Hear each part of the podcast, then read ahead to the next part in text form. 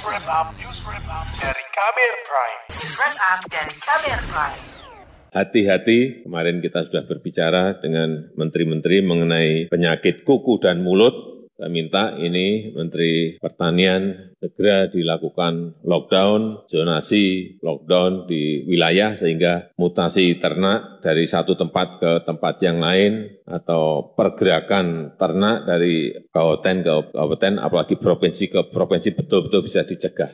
Itu tadi Presiden Joko Widodo saat memberikan arahan pada pembukaan sidang Kabinet Paripurna yang digelar di Istana Negara Jakarta kemarin. Jokowi memerintahkan seluruh jajarannya mengantisipasi penyebaran penyakit kuku dan mulut (PMK) yang menyerang hewan ternak sapi dan kerbau. Presiden memerintahkan proses distribusi hewan ternak dipantau ketat agar virus tidak meluas ke daerah lain. Dan ini selain tadi Kementerian Pertanian, saya juga minta Kapolri betul-betul menjaga ini di lapangan mengenai pergerakan ternak dari daerah-daerah yang sudah dinyatakan ada penyakit mulut dan kuku. Bentuk satgas sehingga jelas siapa yang nanti bertanggung jawab. Menanggapi instruksi Presiden, Menteri Pertanian Syahrul Yasin Limpo mengaku bakal melakukan sejumlah strategi untuk menekan penularan PMK. Kata dia, Pusat Veteriner Farma, Pusvetma di Surabaya, tengah meneliti untuk memastikan tingkat dan jenis serotipe atau varian dari PMK ini.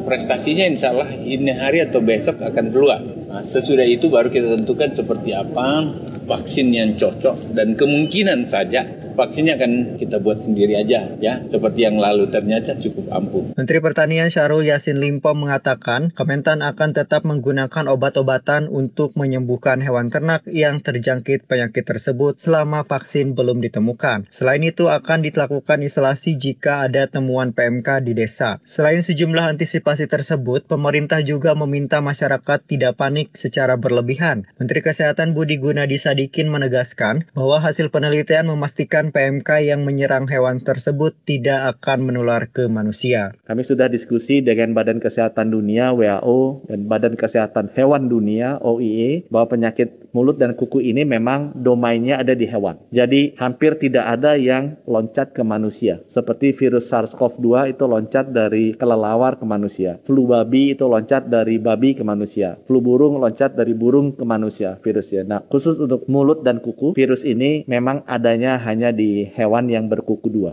Jadi sangat jarang yang meloncat ke manusia, jadi tidak perlu khawatir dari sisi kesehatan manusianya. Meski tak menulari manusia, wabah ini berdampak pada kenaikan harga sapi potong di beberapa wilayah di Jawa Timur. Salah satu pedagang sapi potong di Banyuwangi, Usman Afandi menyebut kenaikan terjadi lantaran distribusi sapi dari luar kota dihentikan akibat merebaknya PMK. Akibatnya pasokan kebutuhan daging sapi hanya dipasok dari Banyuwangi. Virus PMK itu kan mempengaruhi dari pasokan jumlah sapi, karena sapi yang dari luar itu tidak bisa masuk, harus melalui tahapan-tahapan tertentu untuk mencegah terjadinya penyebaran virus PMK. Nah, itu otomatis mempengaruhi dari sapi yang ada di lokal Banyuwangi. Usman Afandi mengungkapkan harga semua jenis sapi potong naik 2-3 juta rupiah per ekor. Semula harganya di kisaran 20 juta, kini menjadi 24 juta rupiah per ekor. Usman memperkirakan harga sapi akan terus naik hingga 40 juta per ekor jika PMK tak segera diatasi. Sebab pengurangan pasokan terjadi bersamaan dengan meningkatnya permintaan menjelang Idul Adha. Sementara itu, pemerintah Provinsi Jawa Timur sudah membentuk posko terpadu untuk menanggulangi penyakit mulut dan kuku pada hewan ternak yang sudah mewabah di sejumlah wilayah di sana. Gubernur Jawa Timur Khofifah Indar Parawansa mengatakan pembentukan posko dilakukan agar hewan ternak yang terjangkit PMK bisa segera diobati. Bisa menjawab paling tidak merujuk karena kita sudah menyiapkan posko terpadu untuk penanganan penyakit mulut dan kuku bagi ternak hewan. Khofifah menambahkan petugas di posko juga akan memantau isolasi terhadap hewan ternak di sejumlah wilayah agar bisa berjalan maksimal. Karantina diperlukan agar ternak yang sehat bisa diproteksi dari penyakit sehingga tak merugikan peternak. PMK yang menginfeksi hewan ternak sapi dan kerbau ini sangat mudah menular. Hewan yang terjangkit akan mengalami demam tinggi sekitar 39-41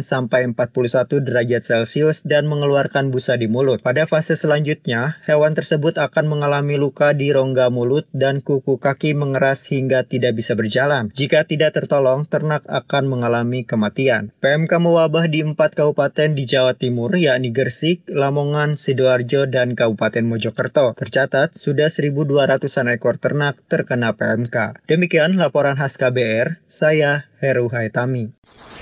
Kamu baru saja mendengarkan news wrap up dari KBR Prime. Dengarkan terus kbrprime.id, podcast for curious minds.